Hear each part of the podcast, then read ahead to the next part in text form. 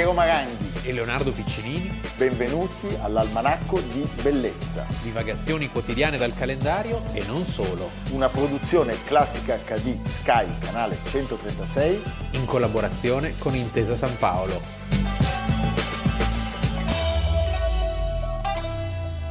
«27 maggio, Almanacco di Bellezza e tanti auguri oggi a Vincenzo. Ah, Perché questa è una trasmissione in famiglia. sì, c'è un conflitto di interessi spaventoso. Ma terribile. interessi, Poi di avendo sentimenti. io questi figli, queste cose, lui invece ancora no. No. Io, io abuso della televisione per fare gli auguri a, A Vincenzo. Vincenzo, Vincenzo. Quanti sono? Vincenzo Maranghi compie oggi otto anni. Eh, Un autentico delinquente. stai attento, eh. Simpaticissimo. Va bene, dai, partiamo. Allora, beh, stiamo sempre a Milano. Sì. Non ci spostiamo da Milano. Con uno dei protagonisti più in realtà sconosciuti, nonostante se ne parli molto per fenomeni prevalentemente di committenza. E quindi noi oggi vi parliamo di un personaggio che vogliamo introdurre però con un brano musicale.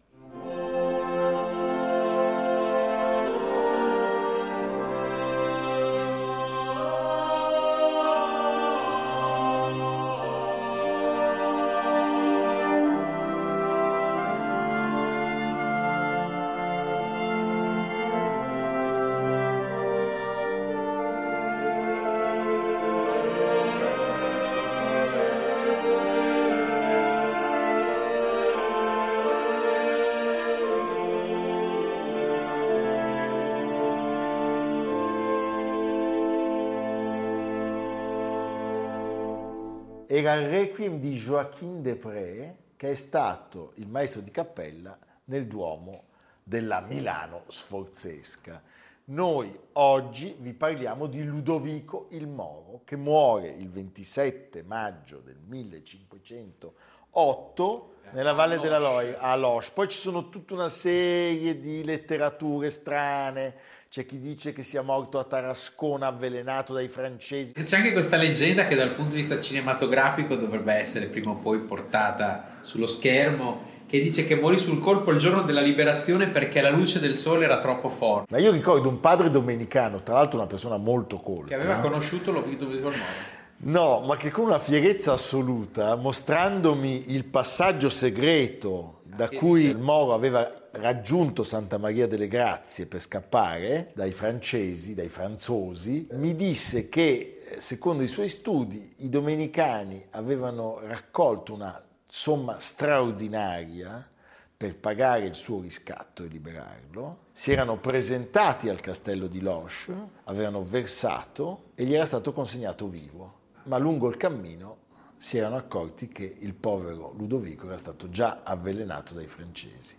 E quindi morto a Tarascona era stato sepolto sotto la, la chiesa domenicana che oggi è un teatro. Beh, allora diciamo questo, un grandissimo personaggio, si sono dette tantissime cose, si è parlato del suo splendido regno, citiamo soltanto, come dire, due, due astri, due luci assolute della nostra storia, della storia della bellezza, cioè Donato Bramante e Leonardo da Vinci, Luca Pacioli. Pacioli, Franchino Gaffurio Cioè. tra i musicisti e, e poi appunto tutto questo mondo anche se vuoi minore però brillantissimo le armature, Le armature. missaglia cioè certo. la Milano di quegli anni era un laboratorio di bellezza straordinario infatti quando il re di Francia arriva a Milano rimane qui un bel po' di tempo Luigi XII ammirato da quello che vedeva cioè le città in Francia non erano così Ma no, ma no, ma no. Allora, siamo tra l'altro debitori perché una certa eleganza meneghina, la laboriosità e la cura del dettaglio vengono anche dal tempo di Ludovico il Moro. Quindi quando si apre il sipario del Teatro alla Scala, si apriva e, e il pubblico di fronte al nuovo allestimento fa- si sente come un- una sorta di, di tremore, di emozione elettrica, è anche grazie a Ludovico il Moro, al tempo di Ludovico il Moro. C'è uno- un grande personaggio della nostra storia, cioè Francesco Guicciardini, che invece ci racconta una storia diversa, diciamo, cioè ci dice che il predecessore di Di Luigi Carlo VIII, Carlo uno degli VIII uomini più brutti della storia. della storia per farsi aiutare contro il papato, contro Sì, in realtà Napoli. Carlo VIII vuole andare a Napoli perché Carlo VIII è convinto di voler liberare l'Oriente, Costantinopoli dal turco.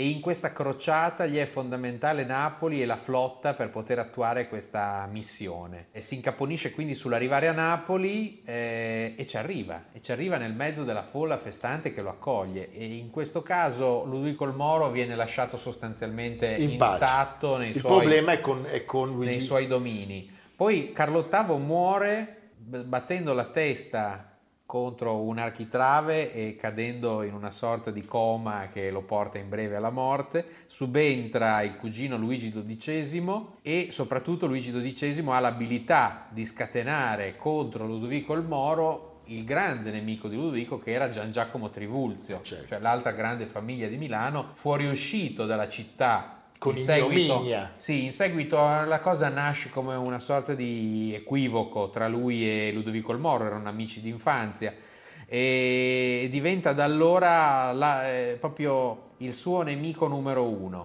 Trivulzio entra a Milano, la tiene per poco tempo, Ludovico il Moro scappa, si reca dall'imperatore A Massimiliano Innsbruck. che aveva sposato la nipote Bianca Maria Sforza, figlia del defunto fratello Galeazzo Maria Sforza. Raccoglie un esercito. Parentesi, non abbiamo detto una cosa, che Ludovico il Moro Vabbè, certo. regna dal 1480 alla morte del fratello Galeazzo Maria. In realtà il duca non è lui, Non ma è il lui, figlio di Galeazzo nipote. Maria che si chiama Gian Galeazzo, i nomi sono eh, fantasia. E questo piccolo povero duca muore a 25 anni nel 1494 e sostanzialmente Ludovico si autonomina, Sì, si certo. autoproclama duca. Machiavelli e Guicciardini che non avevano molto così eh, un sentimento Positivo. particolarmente positivo nei confronti del Moro dicono avvelenato proprio dagli stessi scherani credo che sia assolutamente possibile anche Possibile. pensando anche alla fine che fa fare a Cico Simonetta sì certo Cioè lui, come dire, non era uno che andava tanto No. per il sottile. Beh, i tempi erano poi quelli. Esattamente, e però dico anche per fortuna, perché comunque la gloria di Milano,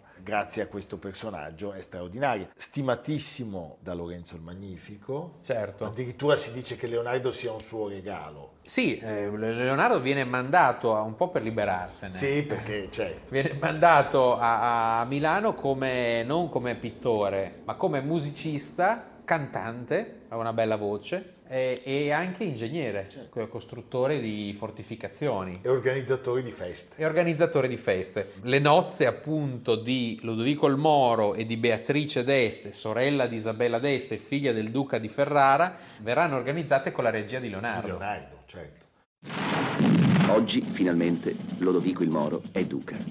E da oggi l'angoscia e la paura siedono compagni indivisibili al suo fianco. Fortificare. Sì, sì, fortificare. Fortificare Vigevano. Novara. Fortificare Pavia. Fortificare. I francesi premono ai confini del ducato, le cui finanze sono esauste. Il nuovo duca fortifica, fortifica terrorizzato l'idea che gli venga strappato ciò che ha tanto penato per conquistare. Anche il bronzo destinato al cavallo di Leonardo ha già preso la via di Ferrara per essere trasformato in cannoni. Arriviamo a quel fatidico 1499, Leonardo. Sappiamo che innanzitutto eh, i lavori di Santa Maria delle Grazie, di Bramante, Sì. che è stata individuata... è, è sempre difficile Sì, capire cosa ha fatto, fatto, Bramante. Sembra che Bramante sia più responsabile dell'interno e l'esterno invece siano botteghe influenzate, Influenzate. o sotto il disegno appunto di... diventa nelle intenzioni di Ludovico quello deve diventare il Pantheon della Sì, famiglia. sono pronte le tombe dei solari di Ludovico e della moglie che Che- muore nel oggi possiamo 1497 a 21 anni, pensa, molto amata nonostante anche molto tradita. molto cornificata. Cornificata che Cecilia Da- Gallerani. beh, poi sai, grazie a Leonardo Lucrezia Crivelli, Lucrezia Crivelli, e, la, poi anche dice, e poi si dice anche questa Colombina che sarebbe la donna ritratta da Francesco Melzi nella flora dell'Ermitage Ah, bellissimo, una donna con un molto seno nudo. Sì, molto Cioè, con i seni prosperosa, sì, scoperti. perché era il suo punto forte Beh, immagino. sì. E, però Ludovico il Moro ecco, piange molto la morte della moglie, certo. a cui era profondamente legato e sembra che lei avesse anche un certo talento politico. Quindi diciamo, morta la moglie, Finisce l'ultima cena, finisce l'ultima cena, ma quella è già finita, Sì. è già finita male, è già finita male perché sbaglia la tecnica. Leonardo sta per diventare un cittadino non riesce a finire invece la sala delle asse. delle assi. La sala delle asse che è una glorificazione del ducato di Ludovico il Moro perché sono i moroni, no? Moroni. I- gli alberi di gelso Di intrecciati che formano questo meraviglioso Che pergolato. l'altra ipotesi sul nome Moro Ludovico il Moroni, Moro, sì. Moro Moroni e quindi i francesi interrompono questo magnifico sogno Sì, interrompo questo magnifico sogno per ben due volte. due volte. Il Moro torna dall'esilio, dalla visita a Massimiliano, una visita che non ha avuto grande senso perché Massimiliano si rifiuta di intervenire. Sì, però gli dà un esercito, però un esercito raffazzonato, mal pagati. Sost- sostanzialmente i milanesi ondeggiano tra una fedeltà agli Sforza e però anche l'odio alle tasse troppo alte che Ludovico il Moro aveva messo e sono sempre pronti ad accogliere il nuovo vincitore in questo, in questo giro di anni e poi c'è Venezia, cioè la vera novità sullo scacchiere è che Venezia stringe un patto di alleanza con Luigi XII per cui la città e, e il dominio lombardo viene stretto d'assedio da due, da due parti. Certo. E quindi la seconda volta ci si trova a fronteggiare di nuovo Trivulzio, eh, Ligny e, e il re è rimasto in, in patria questa volta a Novara. A Novara si svolge la battaglia definitiva. Novara era una grandissima piazzaforte, oggi non la Certo. si percepisce come tale perché le mura sono state distrutte, ma è teatro proprio di tante battaglie, fino a quella di Carlo Alberto, famosa. E in questa battaglia eh, la- lo scontro è affidato da parte di Ludovico il Moro ai mercenari svizzeri, i quali però dopo tre giorni di furiosi combattimenti in cui i morti sono tanti, le perdite troppe, i mercenari erano soprattutto guerrieri veloci fatti per gli scontri rapidi, cominciano a pensare di darsela a gambe e sacrificano la propria incolumità con la consegna di tutti i gentiluomini eh, sforzeschi, a partire da Ludovico il Moro, ancora nel castello di Novara. Ma tra gli ostaggi, diciamo, che vengono consegnati manca il Moro. Manca il Moro. E Ligny e Trivulzio eh, non si arrendono e dicono, beh allora, cioè qui non vale. Perché se ci avete- Vogliamo lui Vogliamo lui. E lo beccano travestito da Svizzera. da Svizzera. Questa fuga in Come Svizzera, questa- la fuga in Svizzera è una, è una costante. Ed è la fine, lui viene tradotto con- all'inizio con molti onori, devo dire. Beh, viene prima esibito come trofeo eh, dal, dal re di Francia perché lo costringe ad attraversare davanti alla folla imprigionato questo monarca che sembrava, come dire, risplendere di una luce eterna, eh, in l'altro realtà cu- viene costretto eh, alla miseria della prigionia È curioso che parallelamente eh, in Svizzera... a Lione. Eh, Parallelamente in Svizzera questo comportamento dei mercenari viene molto biasimato perché la Svizzera si fondava anche economicamente certo. sulla ricchezza di, queste- di questi soldati che ciclicamente andavano a combattere in giro per l'Europa. Tuzman di Uri, il principale responsabile del vergognoso tradimento, scrive Carlo Maria Lo Martire in questa bella biografia uscita da poco, fu processato e condannato a morte in contumacia. Immaginando cosa gli sarebbe capitato, si era già reso introvabile. Quindi anche in Svizzera fanno i conti con... Allora lui li manda al suo medico nella prima, diciamo, parte della prigionia, eh, gli permette di andare a pescare, può ricevere gli amici, ma non lo libera mai, nonostante le Sì. pressioni dell'imperatore. L'azione dell'imperatore e soprattutto il ruolo E non lo, straordinario... riceva- non lo riceve mai, penso. No, e soprattutto il ruolo straordinario del fratello di Ludovico il Moro, il cardinale Ascanio Sforza, personaggio un tempo centrale nell'elezione di Papa Alessandro VI Borgia, poi caduto in disgrazia e tornato a Milano. Questo cardinale, anch'egli fatto prigioniero insieme al Moro, perché si trovava anche lui nella fortezza di Novara, viene liberato perché il suo voto nel collegio cardinalizio poteva essere utile per i francesi. Sarà determinante insieme ad altri voti nell'elezione di Papa Giulio II della Rovere e quindi il Papa in cambio dovrà anche lui andare a chiedere al re di Francia la liberazione del Moro. Il re di Francia non ne voleva sentire. Quando sembrava che ci si aprisse uno spiraglio, nel 1505, a 50 anni, Ascanio muore di peste. E poi c'è un fatto che, che, che determina la fine e poi tutto, un tentativo di fuga. Ci sarebbe stato un tentativo di fuga, così si dice, che eh, avrebbe fatto capire al re che era ora di stringere, perché diciamo la prigionia fino a quel momento era una prigionia lussuosa, Certo. come si confaceva al lusso di un sovrano Mentre gli ultimi anni nella torre a Loche, in- sono a Loche, anni terribili. che non è un brutto posto, No, non è un brutto posto. però Questo grande personaggio ci ha così lasciato il 27 maggio del 1508. quindi aveva 56 anni. Muore 11 anni prima di Leonardo. Sì. Leonardo avrà a che fare, come sappiamo, con un altro re di Francia, Francesco I. Leonardo, eh, già Luigi XII aveva cercato di portarlo Parigi, quando Luigi XII arriva a Milano va a visitare l'ultima cena e rimane di stucco, ma Leonardo era andato via proprio per l'arrivo dei francesi e sappiamo si trovava a quel tempo presso il Borgia. Il Borgia. Ecco, eh, vi vogliamo dire un'ultima cosa. Due anni fa hanno dissepolto sei scheletri a Loche, cinque sarebbero corpi di monaci e nobili locali morti tra il XIV e il XVII, XVIII secolo. Sul sesto stanno ancora lavorando. Il famoso scheletro nell'armadio. Se dovesse essere il corpo del Moro, noi dall'almanacco Andiamo a recuperarlo. No, Portiamo fare- una tibia. No, faremo una cosa molto più bella, te la dico, la annunciamo al pubblico e siamo seri. Lui credo sia nato il 3 di agosto, Sì. mi sembra. Facciamo un viaggio. No, noi andiamo a prenderla, Sì. ce la facciamo dare e inauguriamo uno splendido festival delle arti e della bellezza a Gostano, a Milano, Con lo scheletro. No, e facciamo la sepoltura. Ah. E ogni anno ad agosto, A Pavia 3, quindi, perché ormai a Beh, Pavia... no, ma lo portiamo in Santa Maria ah, delle Grazie. Santa Maria delle sì. Grazie. vabbè. Facciamo una, una cerimonia pazzesca. domenicani, anche una cosa, Sì, anche certo- anche Beppe Sala vestito da domenicano. Non starebbe male. Vabbè, è una cosa bellissima. E facciamo un festival della bellezza e delle arti estivo, Benissimo.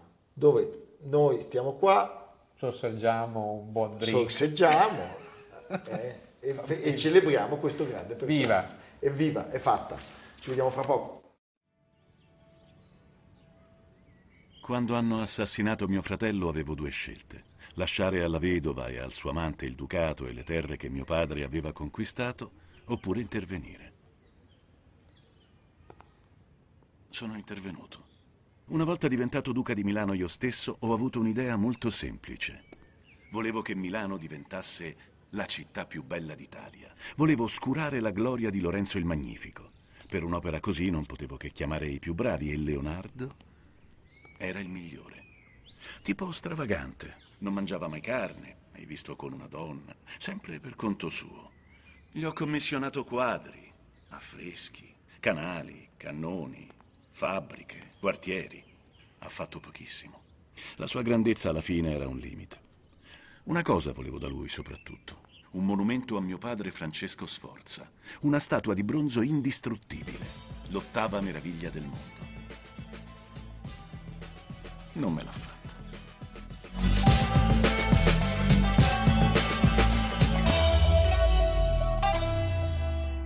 Sei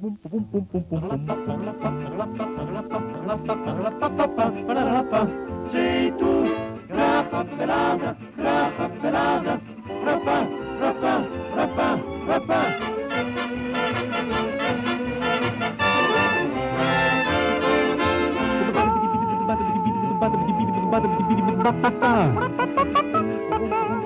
Grappa pelada la fai turte, che ne minga sofra dei.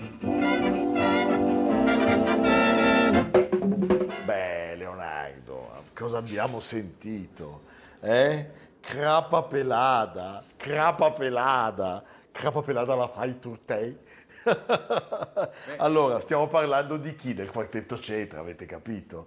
Che si chiamava all'inizio quartetto Ege, per le iniziali dei componenti, componenti che poi non ci saranno più nella vita del quartetto, nel senso che poi pian piano ci saranno tutti i ricambi che porteranno alla formazione che tutti conosciamo. Il debutto al Teatro Valle il 27 maggio del 1940, immaginatevi voi, nasce come un quartetto solo maschile, Facciamo i nomi del primo quartetto Ege, che poi diventerà il quartetto Cetra, Enrico De Angelis, Giovanni, Giovanni Giacobetti, detto Tata, Tata, Jacopo Iacomelli e Enrico Gentile. Ecco, l'unico che rimane è Tata nel quartetto Cetra, perché poi succedono un po' di cose, Sì. per cui alcuni escono, ne entrano di nuovi. Iacomelli viene rimpiazzato subito da Antonio Virgilio Savona, che, che diventerà una sorta di leader, Sì, l'anima musicale del gruppo. Eh, esattamente, pianista che già lavorava nel gruppo e Giovanni Gentile che parte per il militare viene sostituito dal pelato del Sì. gruppo, Felice Chiusano. E poi, Poi la arriva- soprano, la soprana Lucia Mannucci, che stava, bolognese, che stava con Virgilio, che stava con Virgilio eh, in sostituzione di Enrico De Angelis. esatto, eh, e quindi nasce il quartetto Cetra. Si potrebbe pensare che il nome fosse legato alla Fonit Cetra, la casa discografica. alla- Invece loro pensavano alla Cetra Sì. perché ha quattro corde. Quella di Apollo. Quella ha uno è uno strumento a quattro corde. Abbiamo detto, Virgilio Savona sposa la, la soprano, nascerà un figlio Carlo. Qual è la loro magia, il loro segreto? È che loro non cantano all'unisono, non cantano tutti la stessa melodia. Da soli sarebbero stonati, insieme fanno armonia, no? Quindi eh, cantano armonizzando, ognuno per conto suo, che è un'arte difficilissima. difficilissima, erano dei bravissimi musicisti, è il primo gruppo vocale misto che si conosca in Europa, tra l'altro, quindi c'è anche molta avanguardia. E infatti hanno successo, hanno un successo anche oltre l'Italia, vanno in America Certo. e dall'America portano alcune cose straordinarie. Doppiano i cartoni di Walt Ma Disney. certo, doppiano i cartoni di Walt Disney, fanno una versione di Rock Around the Clock eh, tutta rivisitata, cioè sono molto simpatici. Nella vecchia fattoria, ia ia oh. Quante bestie ha zio Tobia, ia ia oh, c'è la capra, capra, ca, ca, capra, nella vecchia fattoria, ia ia oh. Oh, MacDonald had a farm, E-I-E-I-O, and on this farm he had a duck, E-I-E-I-O, with a here, there, here, there, everywhere. Oh, MacDonald had a farm, E-I-E-I-O. Ricordiamolo, dietro di loro c'era anche un musicista straordinario, il grande Gorny, Kramer che non eh, manca mai. Gorny Kramer, Sì. e diventano sostanzialmente dei beniamini del pubblico in maniera rapidissima, anche perché hanno la capacità di cambiare sempre passo e seguire le mode. Cioè, Poi a guardarli in effetti è quella Rai che abbiamo anche commentato nell'altra puntata, una Rai gentile, la Rai di Bernabei, no? E loro smetteranno negli anni Ottanta perché ormai erano, cioè, è un mondo che era evaporato. evaporato. Però eh, sì, insomma, sono veramente dei grandi artisti. Ma pensate, adesso vi diamo un'idea del boogie woogie che loro lanciano con la canzone di Pietro Vughi, il ciabattino. Prego la regia. Sentite un po', il vostro orecchio ben tendete, tra un istante voi saprete questa strana storia d'una nuova danza che nel mondo diverrà un'usanza, la san pure quelli di Grumello sul Po. Sentite un po', sentite un po'. L'Italia è quella democristiana, Sì. l'abbiamo detto, Sappiamo. sappiamo, la- quella del grandissimo Ettore Bernabei. L'altro giorno ho sentito una sua intervista strepitosa alla radio, intervistato Beh, erano tutti intellettuali, sai. Capisci la differenza con questi di oggi? Salvo eccezioni, eh, chiaramente. Non è che si può non tra, generalizzare. non tra noi due, eh, No. le eccezioni. Però loro erano capaci di unire tradizione e modernità. C'è il bel canto all'italiana e però c'è anche la voglia di fare gli americani. Quindi tutto questo funziona tantissimo e poi ci sono i grandi successi di un palco della Scala, non possiamo non citarli e, e quindi dobbiamo ascoltare un passaggio di Radames. In un vecchio palco della Scala, nel gennaio del 93, spettacolo di gala, signore in décolleté Discese da un romantico coupé. Quanta e quanta gente nella sala, c'è tutta Milano in gran soirée per ascoltar Tamagno La Bellincioni stagno. in un vecchio palco della scala. Lasciami dire che oggi non è possibile trovare qualcuno che studi così tanto, che si prepari così tanto. Cioè, erano dei professionisti Pensa che pazzeschi. studio. Eh? Le prove erano... Le prove erano Sì, no, per chi forse- non era sai- addetto ai sai- lavori una cosa sai- da... no, perché ognuno doveva andare, per conto suo è stonatissimo. Posso dirti qual è l'unico gruppo che, che secondo me è meritevole di essere citato? Sì. Non perché gli vogliamo un bene incondizionato, ma sono Elio e le storie. Ah, certo. Elio e le anche lì c'è un grande studio, certo. Di... Ci sono dei musicisti, Sì. a parte che sono anche molto simpatici. Sì, sì, non sono improvvisati, non c'è, una- c'è un grandissimo mestiere alle spalle, non c'è dubbio. Pensa che Francesco Guccini li ha paragonati ai Beatles, questo forse un po' troppo, però Sì, credo eh, che nel mondo...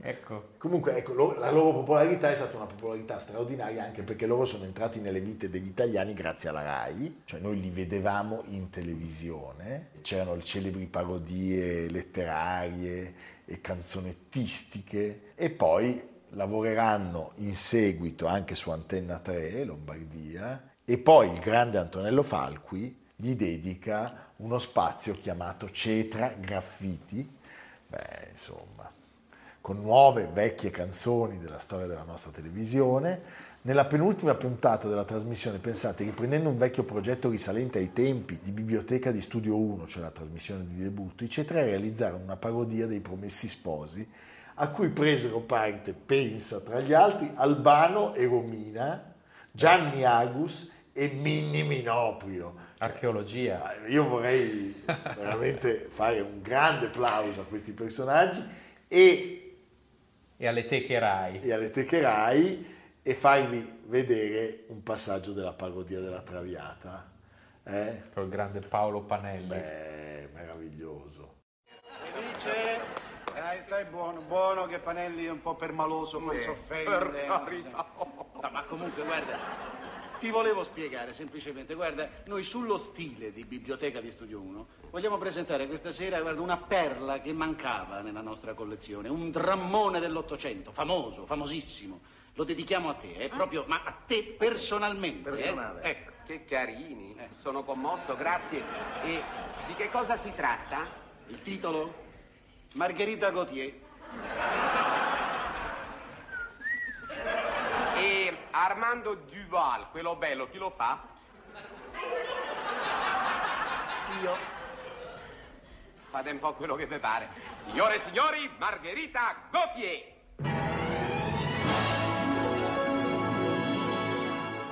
L'ultima componente del gruppo, Lucia Mannucci, è mancata nel 2012. Noi siamo contenti davvero di dedicare questa seconda parte dell'almanacco a questa presenza gentile che ha accompagnato tante generazioni di italiani e non solo. Elegante e gentile. Mi piace, mi piacciono molto. Viva la Cetra e il quartetto Cetra. Viva il quartetto Cetra. Leonardo, dove ci porti? Abbiamo parlato di Ludovico il Moro, non tutti sanno che il dominio sforzesco in quegli anni arrivava fino a Parma e anche fino a Genova.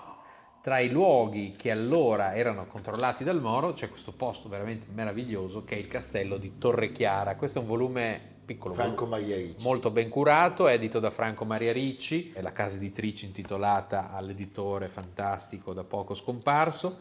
È un luogo bellissimo sia per il paesaggio che per l'architettura e che per eh, le decorazioni.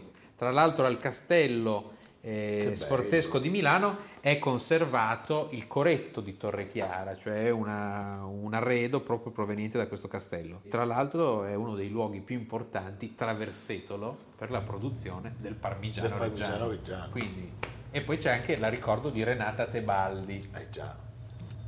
Insomma, ci abbiamo tutto. si accontenta chiunque. Tutti, tutti. Bene, siccome domani parliamo di una grande cantante, mi sembra giusto che oggi, e così capirete di chi stiamo Sì. parlando, si concluda la puntata salutando la grandissima Renata Tebaldi.